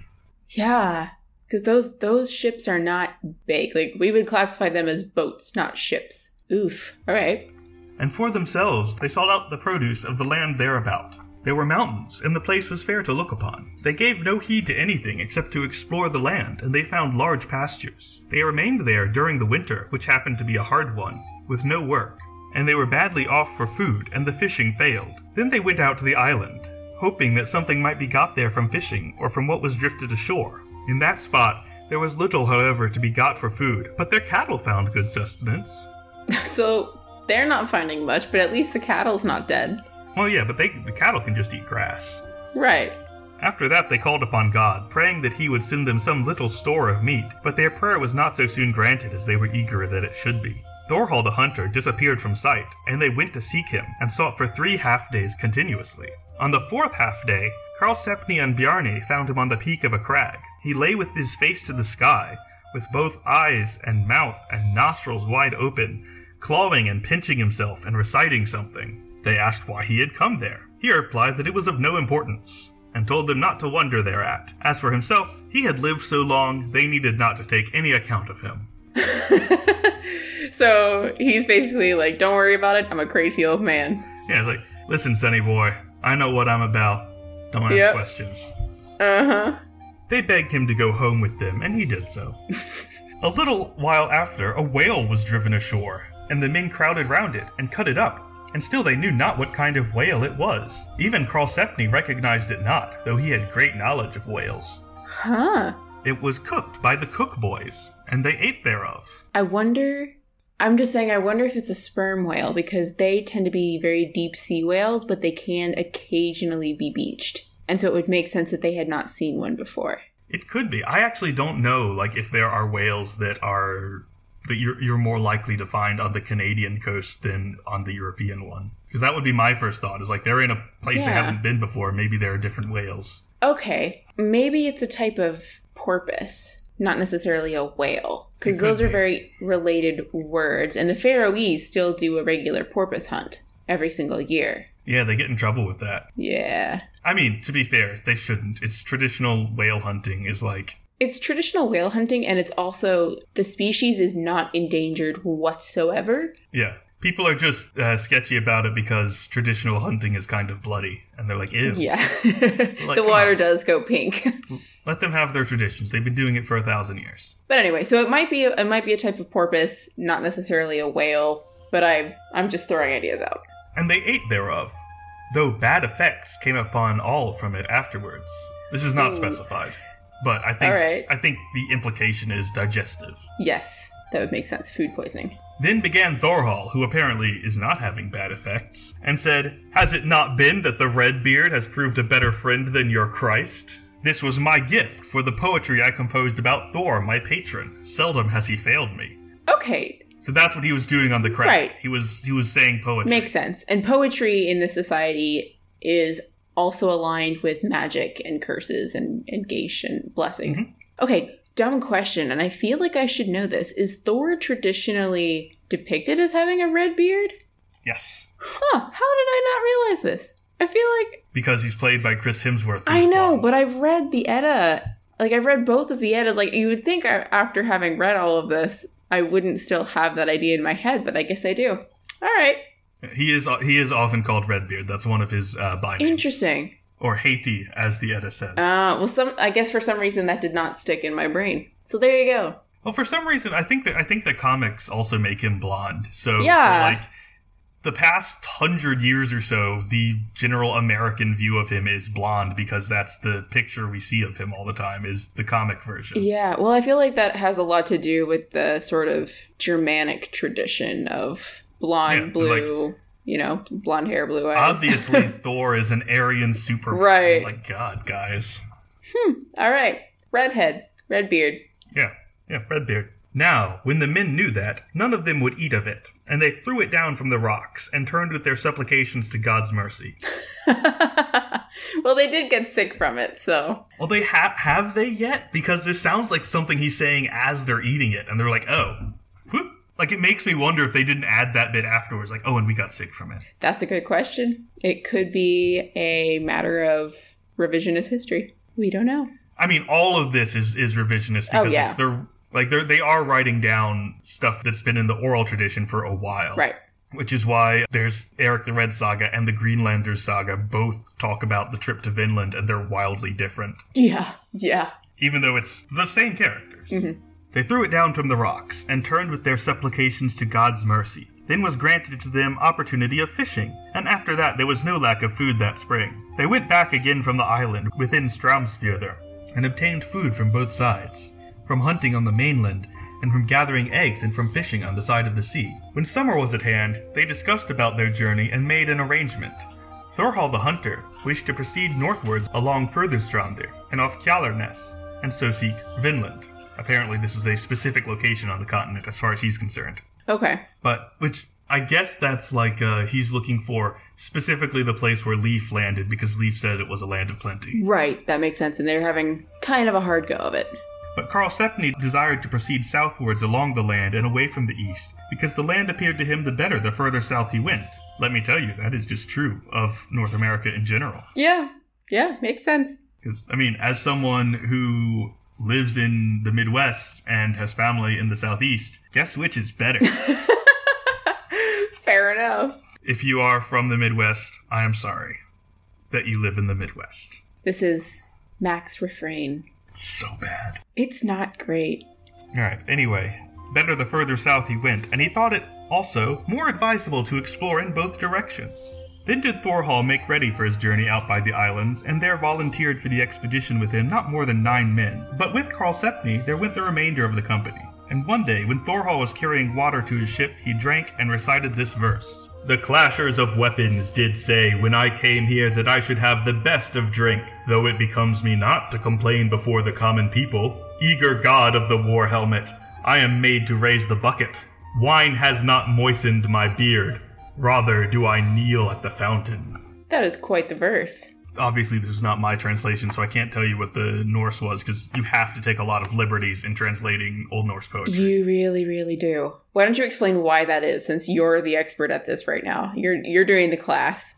All right, so Old Norse poetry, again, or Old Icelandic, depending on who you ask. One is full of kennings, and if you think you know what a kenning is because you learned about Beowulf in high school, let me tell you that Old English kennings are amateur level. hmm That's true. That's true. As someone who has done Old English and is working through Old English, those kennings are nice and simple. They're very straightforward. Right. Just to give you an idea, the reason that the Edda exists, that compilation of Norse myth that is like the only surviving written form of most of what we know about Norse mythology. Which is probably not even what they actually believed or practiced, may I say. No, because it was written well after the conversion. It's Oh, just yeah. what's come down. Uh, but the reason it survived long enough to be written down, and the reason that it had to be written down, was because someone had to compile all of the metaphors and kennings and heiti or bywords that you have to use to compose good poetry, and it's all based on mythology. So basically, it's a dictionary or uh, it's a compendium of kennings rather than Right. a, a historical or mythological text. And so it's like, okay, you can call poetry Odin's Mead. Here's the story as to why poetry is called Odin's Mead. Right.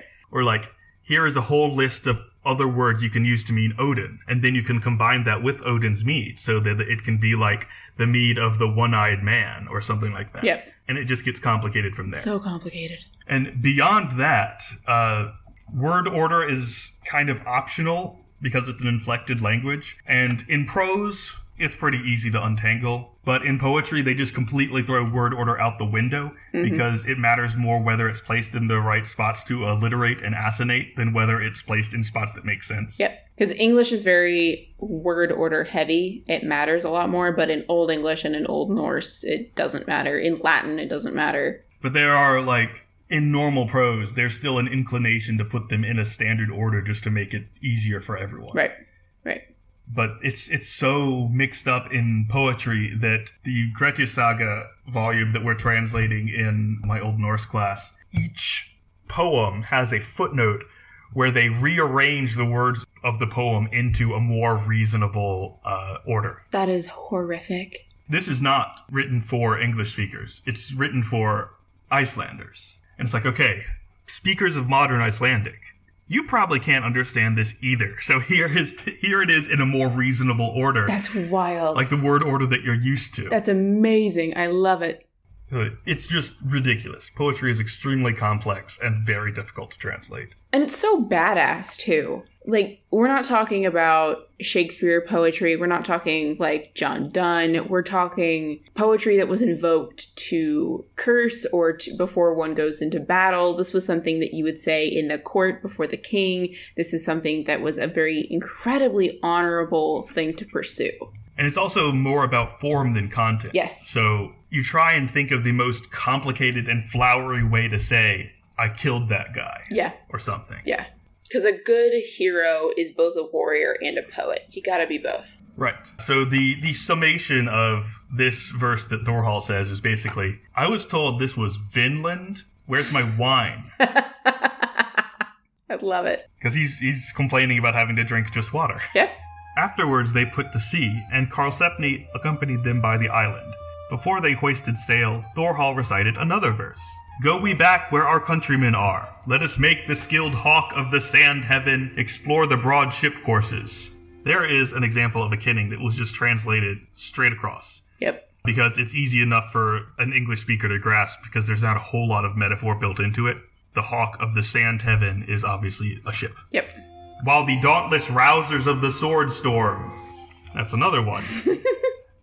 the dauntless rousers of the sword storm, obviously, this is another one that's fairly straightforward, it just means dudes. Yeah. Warriors. Guys. Anything that describes like people who do battle technically means warriors, but in connotation it just means like men. Yeah. Yeah. Makes sense. Because that's like the cultural expectation. And even if they aren't warriors, you're supposed to pretend they are. Right.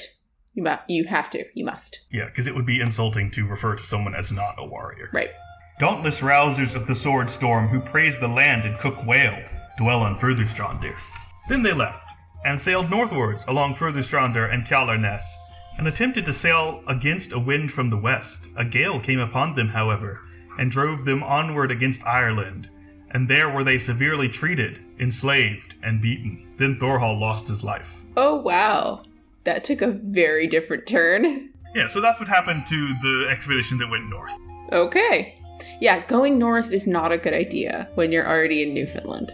Karlsefni proceeded southwards along the land, with Snorri and Bjarni and the rest of the company. They journeyed a long while, until they arrived at a river, which came down from the land and fell into a lake, and so on to the sea. I don't know why there's an and in here.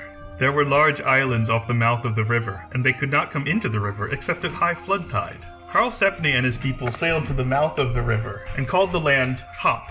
There they found fields of wild wheat wherever there were low grounds, and the vine in all places where there was rough rising ground.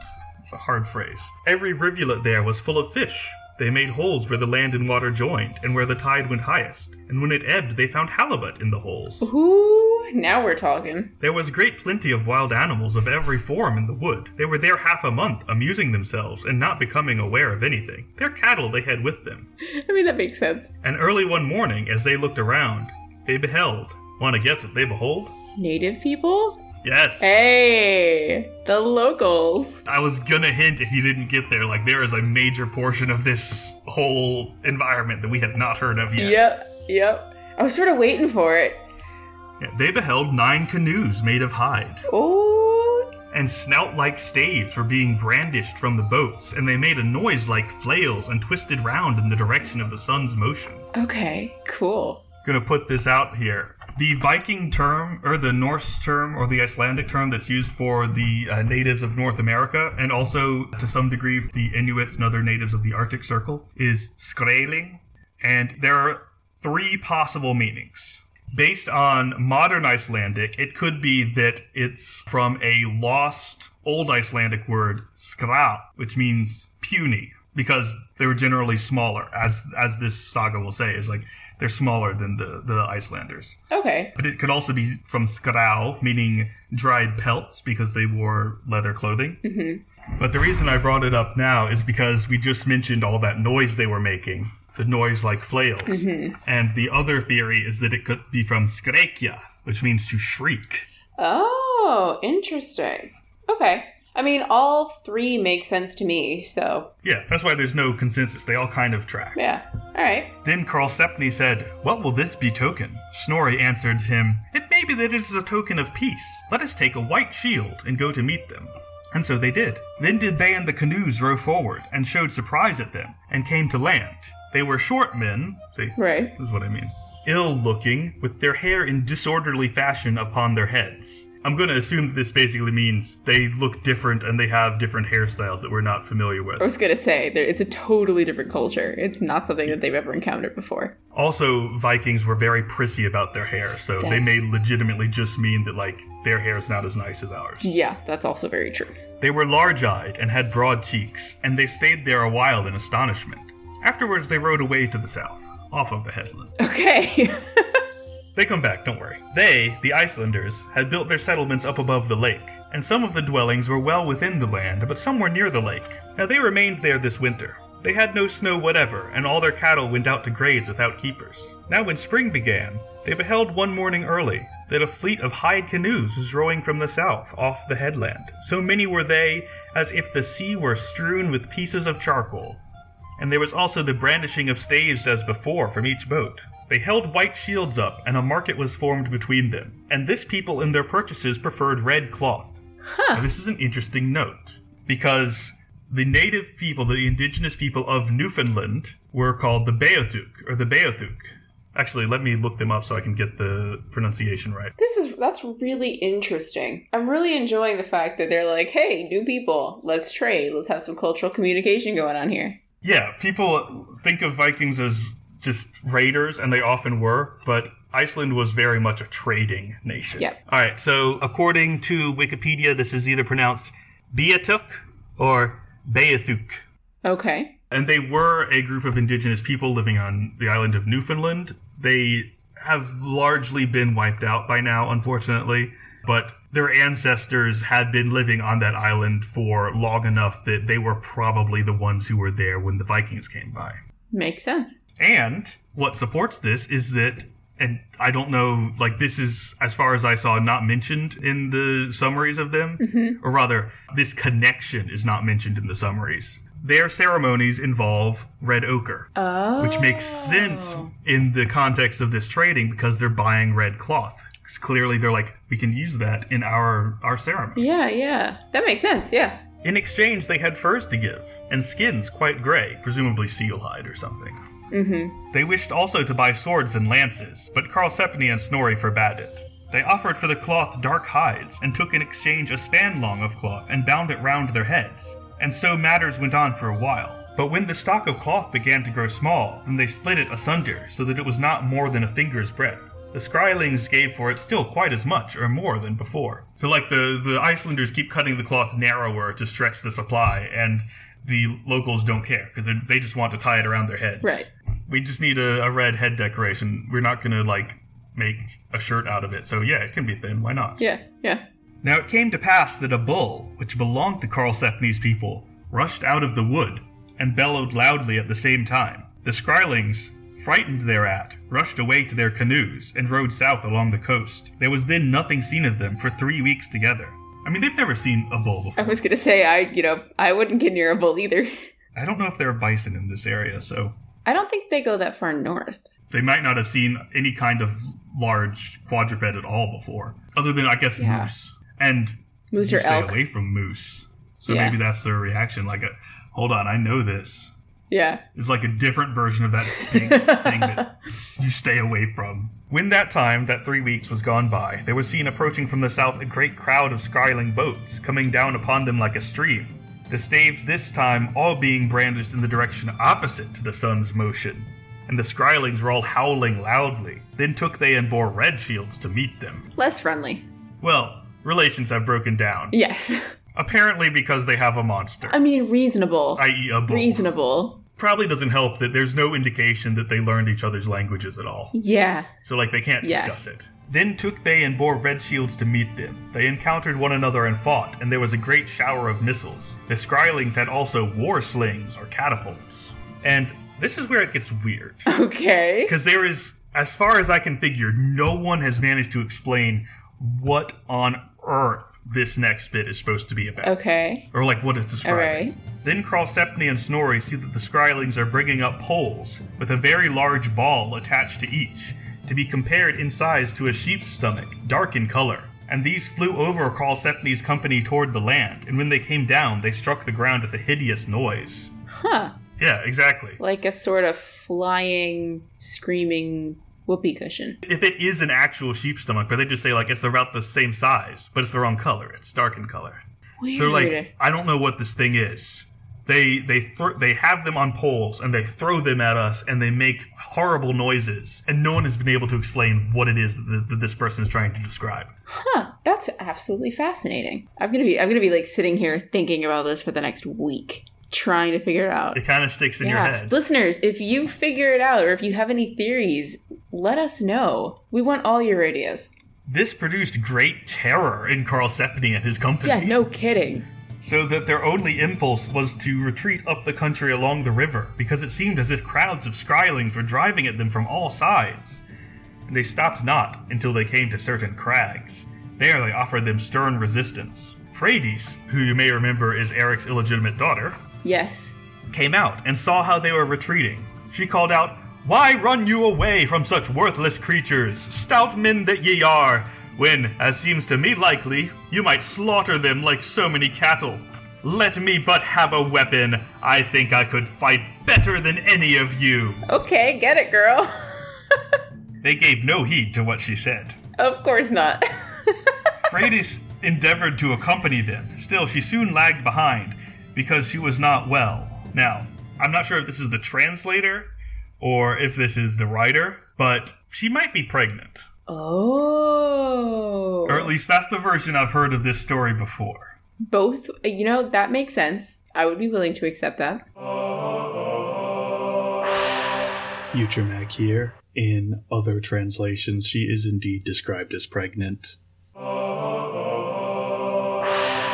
She went after them into the wood, and the Skrælings directed their pursuit after her. She came upon a dead man, Thorbrand Snorrison, with a flat stone fixed in his head. His sword lay beside him, so she took it up and prepared to defend herself therewith. Are they whistling stones? It could be. Like if you cut a hole in the stone the right way, you know? Although it did mention separately war slings and catapults. True. All right, I've still got no idea. Anyway, so she grabs the sword. This is really ballsy of her. Despite that being not the right term gender wise. True.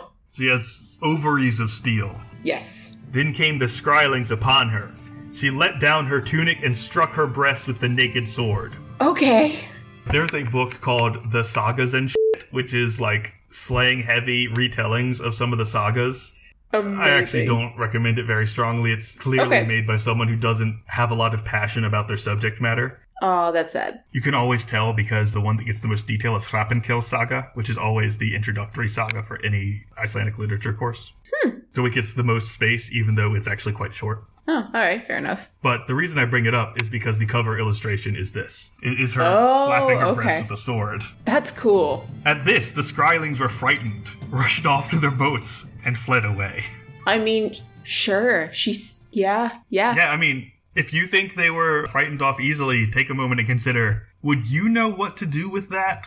Especially if she was pregnant. If she was fairly pregnant, like showing, and she's ripped her blouse open and she's slapping herself with the sword. Yeah, like, I'd also leave at that point. Yeah, yeah. Karlsefni and the rest came up to her and praised her zeal. Two of Karlsefni's men fell, and four of the Skrælings, notwithstanding they had overpowered them by superior numbers. After that, they proceeded to their booths, and began to reflect about the crowd of men which attacked them upon the land. It appeared to them now that the one troop will have been that which came in the boats, and the other troop will have been a delusion of sight. No idea. Wait, read that again.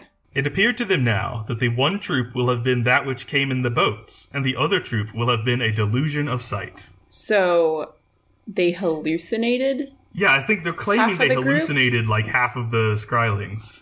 Okay. No clue. No clue. I'd have to go back to the original text. Right, right. All right. The Skrælings also found a dead man, and his axe lay beside him. One of them struck a stone with it, and broke the axe. It seemed to them good for nothing, as it did not withstand the stone, and they threw it down. That's a reasonable assumption. Karlsefni and his company were now of opinion that though the land might be choice and good, there would be always war and terror overhanging them from those who dwelt there before them. They made ready, therefore, to move away, with intent to go to their own land.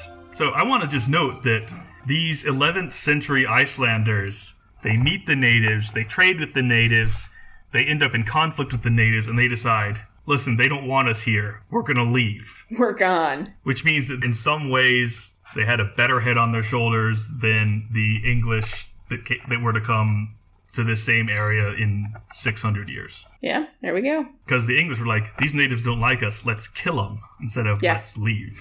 Yeah. They sailed forth northwards and found five Skrælings in jackets of skin, sleeping near the sea, and they had with them a chest, and in it was marrow of animals mixed with blood, and they considered that these must have been outlawed. Oh, interesting. Yeah, so they're like, okay, these guys are all alone, and they have a box full of like supplies. I guess is how they're interpreting that. They're like, this is this is food. I They're guess, like, yeah. oh, these are outlaws because obviously every culture has the same law code as Iceland. Of course, of course. anyway, since they were outlaws, they slew them. Oh, wow. Okay. Afterwards, they came to a headland and a multitude of wild animals. And this headland appeared as if it might be a cake of cow dung because the animals passed the winter there. Fair enough. Reasonable. Now they came to Straumsfjörður, where also they had abundance of all kinds. It is said by some that Bjarni and Freydis remained there, and a hundred men with them, and went not further away. But Karlsefni and Snorri journeyed southwards, and forty men with them, and after staying no longer than scarcely two months at Hop, had come back the same summer. So they don't go all the way back to Europe, they just move back to the like uninhabited area they were in before, and like, fine, that's your land, this will be ours. We'll stay over here. Yeah? Karlsefni set out with a single ship to seek Thorhall, but the rest of the company remained behind. He and his people went northwards off Kjalarnes, and were then borne onward toward the west. And the land lay on their larboard side, and was nothing but wilderness. And when they had proceeded for a long time, there was a river which came down from the land, flowing from the east toward the west. They directed their course within the river's mouth, and lay opposite the southern bank. This is a sentence that I found very weird, and I tried to go back to the original version and couldn't figure out a better translation. Okay. One morning, Karlsefni's people beheld a reddish speck up in the open space in front of them, and they shouted at it. Okay. Like a fire or Mars or. Well, we do find out what it is, so I think it's just like they saw something in the distance on a hill or something. And just shouted. Yeah. Alright. It stirred itself, and it was a being of the race of men that have only one foot. Okay. Yeah. Did not see that coming. Yeah, we have a uniped, Yeah. Or a monopod. A monopod. Sounds like an Apple product. They have a lot of um, names. That's true. Uh, they That's are true. either unipeds, or they are monopods, or they are skiapods, or skiapods. Skiapod, yeah. Skiapod is shadefoot because they're supposed to lay down and hold their feet above them for shade. Like a flamingo. They're very large feet on which they hop. That's odd. All I think of is like a flamingo. These are like one of the like races of people that are supposed to live out on the edges of the world, which is why he's here. And also, if you're a fan of C.S. Lewis's Narnia books, you'll remember that these guys make a cameo. One of the islands in Voyage of the Dawn Treader is inhabited by them. Oh, very cool. Did not know that. Thorvald, son of Eric the Red, sat at the tiller, and the monopod shot him with an arrow in the lower abdomen. He drew out the arrow. Then said Thorvald, Good land have we reached, and fat is it about the paunch. Plentiful indeed. Yeah, this is one of the genre conventions of sagas. People like to have snappy last words. So yes. Thorvald like pulls it out and goes like, "Wow, look at all this fat that this arrow stuck in. This must have been good land because I've gained so much weight here." Yeah. Amazing. Then the monopod leapt away again northwards. They chased after him and saw him occasionally, but it seemed as if he would escape them. He disappeared at a certain creek. Then they turned back, and one man spake this ditty Our men chased, all true it is, a monopod down to the shore, but the wonderful man strove hard in the race. Hearken, Karlsefni. Oh my gosh. I feel like that's just a sea shanty that they ended up carrying back with them. Then they journeyed away back again northward, and saw, as they thought, the land of the monopods. They wished, however, no longer to risk their company. Yeah, you've already lost somebody. Yeah, so they're like, oh, that's the land of the monopods. We always heard it was out here on the edge of the world, but they do shoot at us with arrows, so let's not go. Fair enough. They conjectured the mountains to be all one range, those, that is, which were at Hop, and those which they now discovered, almost answering to one another, and it was the same distance to them on both sides from Straumsfjörður. They journeyed back, and were in Straumsfjörður the third winter. Then fell the men greatly into backsliding, like behaviorally. Hmm. They who were wifeless pressed their claims at the hands of those who were married. Oh dear. I mean, as you may have caught on, there are very few women on this journey, and they've been gone for years. Yeah, yeah. The pressure of basically not getting laid is getting to these. Is these getting people. to him. Mm-hmm. Well, they might be getting laid, but not in a way that the saga would want to record. Right. A quick note for anyone interested homosexuality did in fact exist in Saga Age Iceland because, of course, it did. It's not new. It has been a part of human society forever, but it was highly stigmatized because of the toxic masculinity inherent in the culture. Interestingly, as a result of the way that toxic masculinity manifested, it was okay to be in a homosexual relationship as long as you were the top. If you were the bottom, that was what the Icelanders of the time called ragr. At one point in medieval Iceland, it was illegal to call someone ragr because it was considered a killing insult. That is, if you called someone that, they were basically honor bound to kill you in response. And so, in order to prevent that sort of thing from happening, they banned the word. All that is to say that if the members of this expedition were getting laid despite the absence of single women, the person writing this text would not mention it, and that's why. Snorri, Karlsefni's son, was born at the first autumn, and he was three winters old when they began their journey home. wow. Interesting side note. Technically, this is the first European, as far as we know, born in North America. Wow. That is so cool. Yeah, and because of that, when they tried to recreate the journey from Greenland to Newfoundland with a traditional Viking ship back in the late 90s, they named the Uh-huh. ship Snorri. That's so cool. Huh. Learn something new every day. So they were there for three years. Yes. That is impressive. That is a very long time to be gone. I'll bet you everybody else thought they were dead. They probably would have stayed permanently, with the exception of trading voyages, if it weren't for the fact that the natives were hostile. Yeah. Oh, for sure. Which they might not have been if they'd bothered to learn each other's languages, guys. God. True. See, and this is when I start to wonder okay, is that what happened to the rest of the voyages that went over that we just never heard from again? Did they just integrate? They probably just integrated or all died. Both are Right. options. Well, if they landed on Newfoundland, another interesting thing about the uh, Beothuk is they were noted as being unusually unwilling to deal with Europeans. They just avoided them altogether. Wow. And so that makes you wonder, like, maybe they ran into them a lot and decided that they didn't want any part of this. Like that was just part of their oral history. It was, oh yeah, we've met these guys from over the ocean. We don't like. we them." don't like them. Yeah, yeah. Reasonable enough. Now, when they sailed from Vinland, they had a southern wind and reached Markland, and found five Skrælings. One was a bearded man, two were women, two children. Karlsefni's people caught the children, why I don't know, but the others escaped and sunk down into the earth. Okay, I'll just leave that one there. I'm not gonna touch that one. And they took the children with them and taught them their speech, and they were baptized. See, now they can teach other people their language. yeah, apparently. The children called their mother Vetildi and their father Ovaigi. They said that kings ruled over the land of the Skrælings, one of whom was called Avaltamon and the other Vatdidida.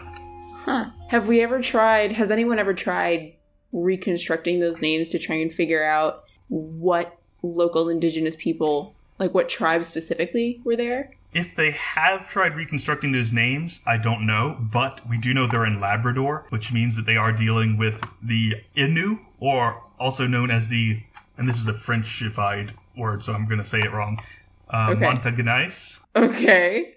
M O N T A G N A I S. Okay, okay, okay. Or Innu, I N N U, not to be confused with the Inuit. Yeah, makes sense.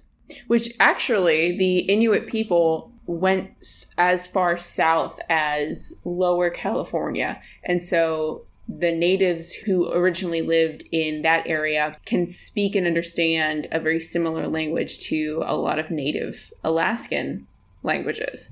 So there's a That's there's a lot of cultural similarities there, even though it's miles and miles apart. Yeah, they went up and down that entire coastline. That's pretty impressive. Yeah, That's really impressive considering that kayaks are pretty small, so that must be a difficult Yeah. journey. Well, hey, you know, they did it. And then on the other hand, we've got these, you know, Vikings who weren't able to go that far south. So, That's true. Uh, but one of the things that kind of also suggests that we're talking about the Innu is this next bit. They said also that there were no houses and the people lived in caves or holes. okay. Now, the Innu did not live in caves and or holes, but they also did not live in permanent buildings. They lived in portable tents. Okay. So it could be that what they learned was we don't have houses, and the Icelanders interpreted that, oh, you live in caves, like how outlaws do back home. Ah, that makes sense. But really, they mean like, no, we have. Tents. Yeah. The reason why I wouldn't be surprised that they lived in holes is actually because the Aleutian people would dig holes, dig burrows into the ground, and that's where they lived. They made houses deep into the earth because the Aleutian Islands are very rugged. There's it's sort of like Iceland. There's no trees there, so you don't build houses. There's nothing to build houses on, and you get massive wind gusts, so it's not going to Mhm. stay. So you actually did bury holes and make very big cave-like structures. That is super cool. I did not know that. Yeah, it's it's really cool. I've used it for a little bit of world building. They had a very interesting way of developing their culture and fishing and especially as an island culture. But anyway, They said, moreover, that there was a land on the other side, over against their land, and the people there were dressed in white garments, uttered loud cries, bore long poles, and wore fringes. This was supposed to be Vitramanaland, land of white men, because they wear white clothes. okay. I don't know the context of that. Right. Then came they to Greenland, and remained with Eric the Red during the winter. Bjarni, Grimulf's son, so the other ship, and his men were carried into the Irish Sea, and came into a part where the sea was infested by shipworms. They did not find it out before the ship was eaten through under them. Oh boy. Then they debated what plan they should follow. They had a ship's boat, which was smeared with tar made of seal fat. It is said that the shipworm will not bore into the wood which has been smeared with the seal tar. The counsel and the advice of most of the men was to ship into the boat as many men as it would hold. Now, when that was tried, the boat held not more than half the men. Oh dear. Then Bjarni advised that it should be decided by the casting of lots, and not by the rank of the men, which of them should go into the boat. And inasmuch as every man there wished to go into the boat, though it could not hold all of them, therefore they accepted the plan to cast lots, who should leave the ship for the boat. And the lot so fell that Bjarni and nearly half the men with him were chosen for the boat, so then those left the ship and went into the boat, which had been chosen by lot to do so. Makes sense. Yes, that was a very detailed explanation of, like, Casting lots. they cast lots. Yeah. And when the men were come into the boat, a young man, an Icelander, who had been a fellow traveller of Bjarni, said, Dost thou intend, Bjarni, to separate thyself here from me? It must needs be so now, Bjarni answered. He replied, Because in such case, Thou didst not so promise me when I set out from Iceland with thee from the homestead of my father. Bjarni answered, I do not, however, see here any other plan, but what plan dost thou suggest? He replied, I propose this plan, that we two make a change in our places, and thou come here, and I will go there. Well, hold on. That's not even what he just said. Kind of boils down to, because a lot of this is, uh, since it's Victorian, it's deliberately archaized, is there's a young man who's like, Bjarni, are you just going to leave me here? You promised my father you'd take care of me. And Bjarni's like, well, yeah, we, but we oh. cast Oh. lots, and you lost. And the boy's like, well, you promised, so we should switch places. Do the honorable thing. Bjarni answered, So shall it be. Oh. And this I see, that thou laborest willingly for life, and that it seems to thee a grievous thing to face death. Then they changed places. All right. Way to go. The man went into the boat, and Bjarni back into the ship, and it is said that Bjarni perished there in the Worm Sea. The worm sea.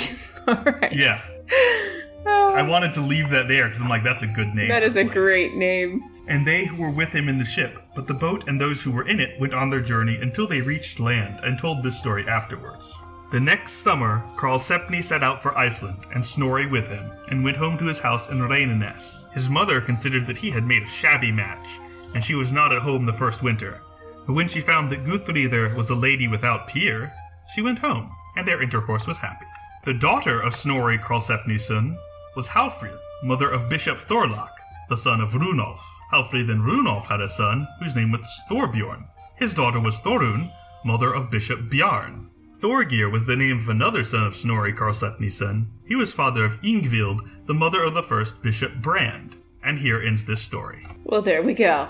I like how it's we start and end with a genealogy, which is so very Viking. Yeah, that's how it's got to be done. Oh, always. It's always like here are the great pagan heroes from which we descended, and here are the Christian priests which descended from us. Yes. Because all of the sagas are set like right around the time of the conversion. hmm hmm It's that once upon a time where you can get away with having both pagan magic and a Christian explanation.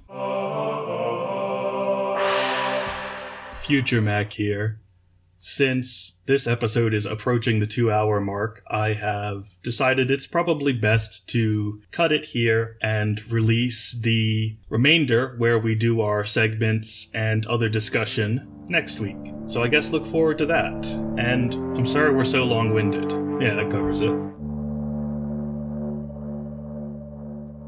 Thank you for listening to the Maniculum. Please consider leaving a rating and review in Apple Podcast to help support the project. For more geeky editions or to see our sources and notes, check out our blog, Marginalia, at themaniculumpodcast.com. You can also join our Facebook group, the Maniculum Podcast, to join in on discussions about all things medieval. And feel free to reach out. We're on Twitter at Maniculum and on Instagram at Maniculum Podcast. We'd love to hear from you. And special thanks to Sandra Boyle, who created the music for our show. You can check out her project, Sugar Glass, on Spotify.